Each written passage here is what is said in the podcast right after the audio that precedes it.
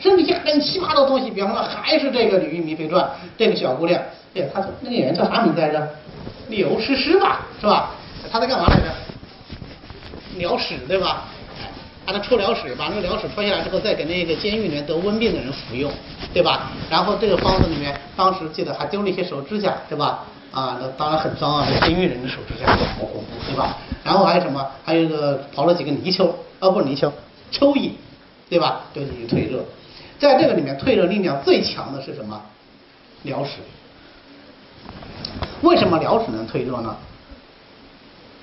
不是疗屎能退热啊，同学们，是因为它只能弄到疗屎啊，弄到人屎不是太恶心了，对吧？哎呀，好恶心，是吧？它只能弄到疗屎，它才用疗屎退热呀。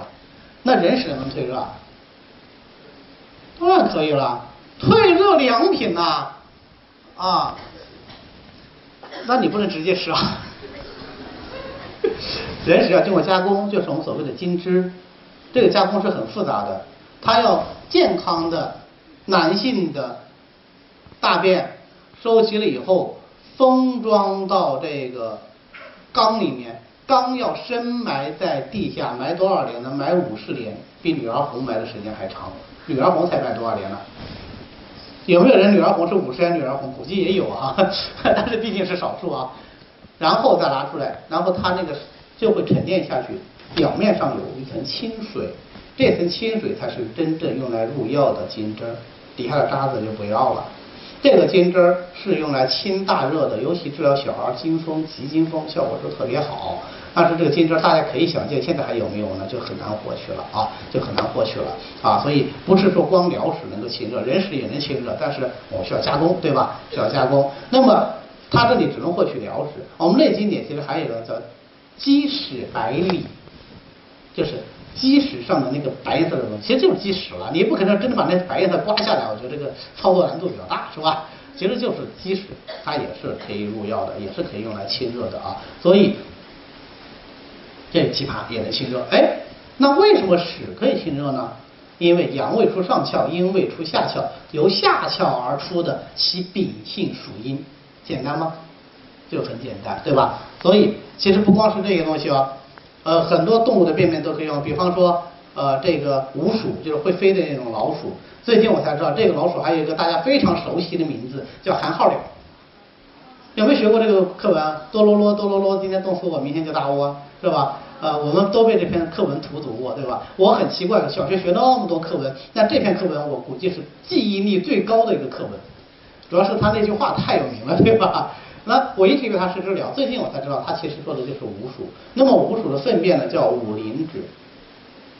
五灵脂，哎，五灵脂就是反过来的，五灵脂性温的，五灵脂是能够活血的啊，五灵脂是能够活血的。还有这个这个这个大金，抹香鲸，抹香鲸的便便排出来以后很轻，就会浮在海上，然后呢就收集它，就会发一笔小财，因为它很贵，对吧？叫什么？这个便便叫什么呀？叫龙涎香，哇，名字好好听哦，龙涎香，我这便便对吧？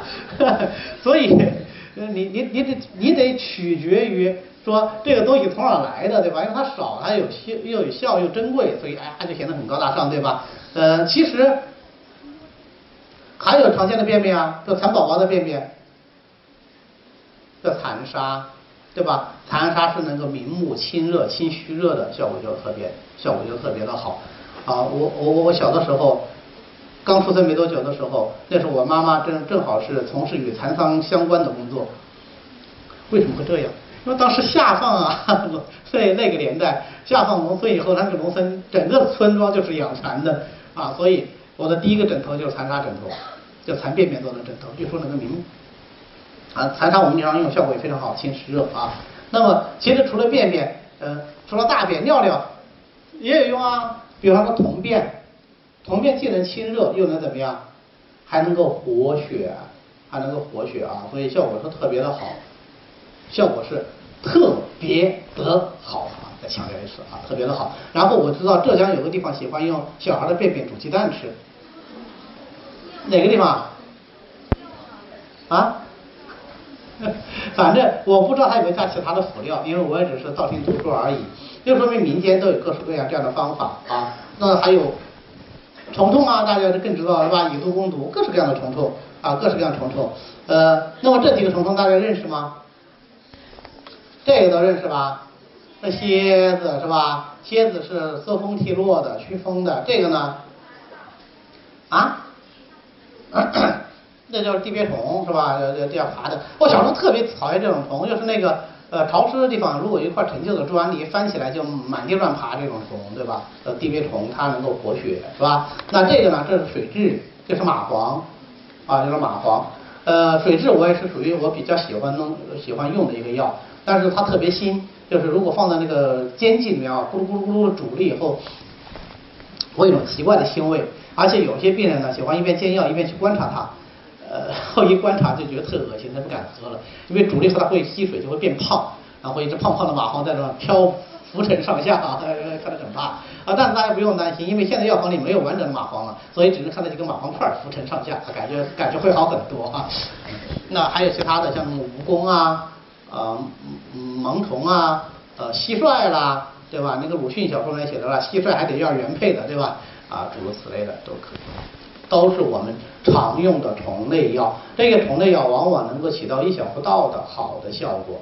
嗯，还有更 low 的脏水，还是这个《吕明飞传》，因为我做这个 PPT 的时候，正好正好是在放《吕明飞传》，然后我就我就截了好多图啊。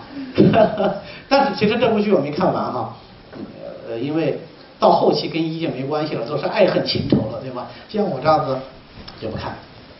好。那么这个脏水，比方说地浆水，大家知道什么叫地浆水吗？好，那你们印象中水有几种啊？花露水，yes。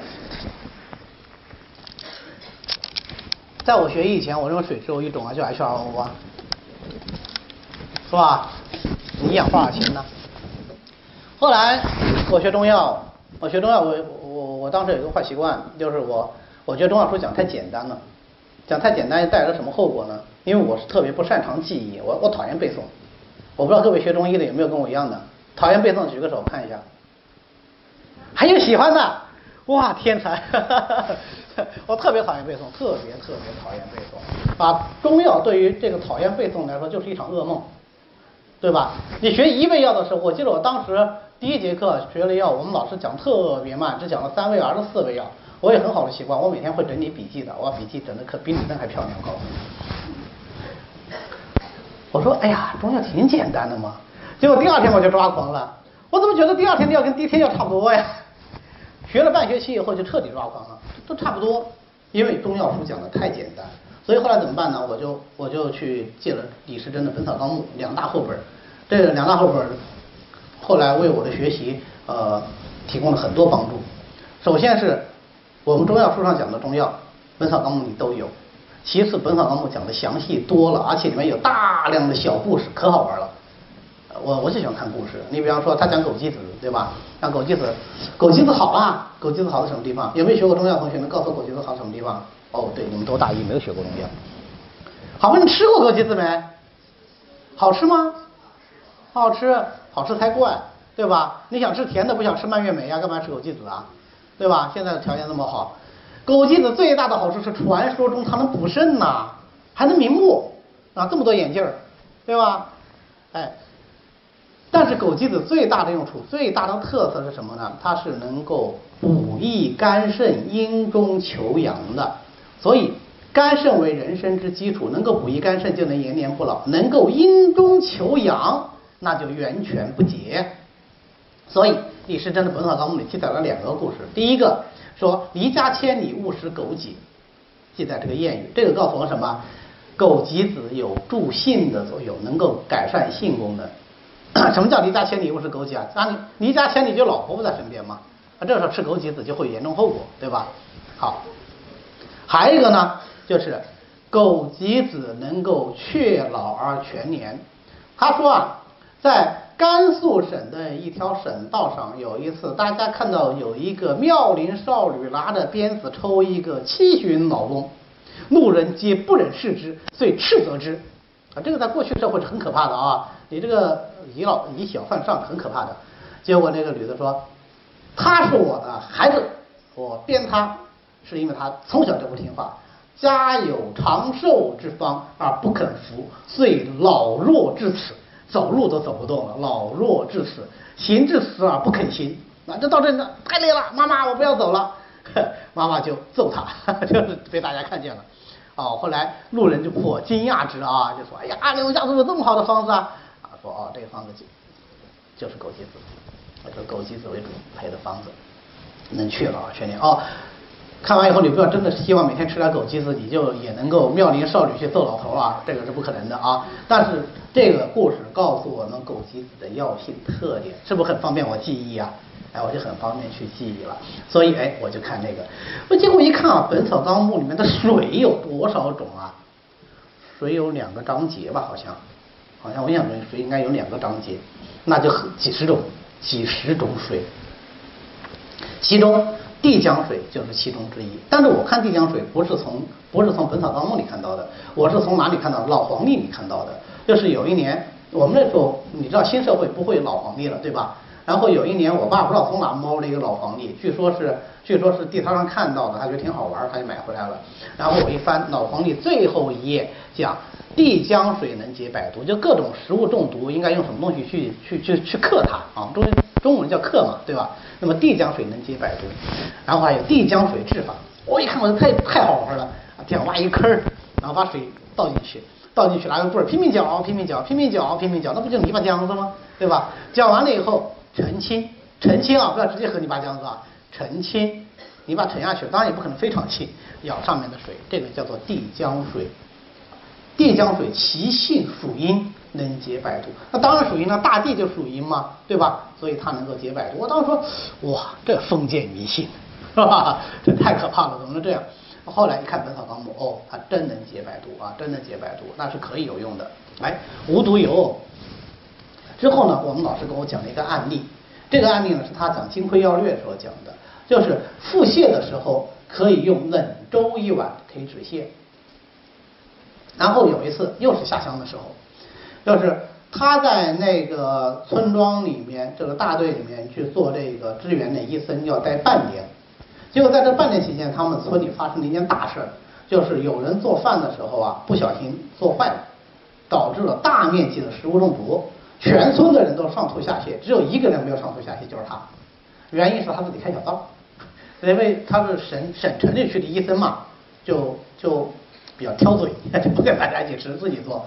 结果他当时就慌了，因为最近的这个医疗机构离他们这个县城还要走半天的路程才能够到，现在全村人都倒下去了，就他一个人能动弹，这很可怕的。我想来想去，说只能用冷稀粥，上吐下泻嘛，对吧？用冷稀粥。那问题又来了，全村人的冷稀粥让他一个人熬来得上冷，这这这个这个工作量太大了，对吧？最后他说，那没有冷稀粥就冷水吧。井里啊，井水打起来，一人灌半碗，哎，好了，啊，他后来这个给他宝贵的经验，后来还还一层层上报呢，说这是个群体事件嘛，啊，一层还上报呢，还后后来他说还受嘉奖啊，特别开心，哎，我就记住了，记住以后很多年以后，我家里人，具体不说谁了啊，我家里人急性腹泻，半夜三更的，又没什么药，连凉水都没有。自来水出来不是冰水啊，对吧？不够不够凉啊，就凉开水倒出来，放冰箱里放了半小时，冰了，灌下去，当时就止住了，马上就不拉了。哎呀，太开心了！你们是不是也想这么学啊？不要这么学啊，千万不要效仿啊，不要效仿哈。原因很简单，我们老师那群人食物中毒原因明显，后来估那人也体质壮实，后来估计没什么问题了。咱们家这个当时止住了，睡了一睡了一宿好觉，第二天拉的特别厉害，最后还是黄连素搞定啊，最后还是黄连素搞定啊。那为什么？因为多少还是有点勉强，是吧？多少还是有点勉强。但是地江水没问题，水有好多种，还有甘南水，对吧？还有无根水，还有井水、河水、海水，都是不一样的，都是不一样的，呃，能够起不同的作用。比方说甘南水，它就阳气很盛。什么叫甘南水啊？就是。水放在那里面，以流水千里者阳之万变。要是流水千里者什么意思？就河道里流的水，不是井里舀起来的水，这才是流水千里，对吧？然后呢，舀起来之后放到盆里面，要扬之万遍，舀啊舀啊舀，舀啊舀啊舀，舀一万遍，舀一万遍。我怎么想都不像是病人自己干的事儿，估计只能是找个仆人来干了。啊，而而且还得装个监控，对吧？不然他会偷懒。我当时学这个的时候，我就在想，谁会真的这么去咬啊？但是我非常佩服现在的孩子啊，就是就你们的学长啊，呃，大概是两三年前吧，他在朋友圈里发了一个，我现在已经记不清是哪个孩子了，他发了一个照片，实况直播了他制作甘南水的过程。他说：“我开始舀啊，啊，一盆水，拍张照片，好舀舀舀舀舀，舀到不知道几百瓢的时候，说你看，真的有好多泡出来了。”啊，因为他说如千万颗珠子水面相逐，齐飞来沉，就是说最后舀了很多很多泡，很多很多泡在这个水上面就好了。然后他继续舀，继续舀，那时候舀了一千多下说，你看已经很多泡了啊，但是我舀不动了，不舀了。一万遍我实在是舀不下，就说太累了，太累了啊。但是就告诉我们说，不同的水它作用是不一样的啊。那么甘南水呢，它通阳气的作用就特别好。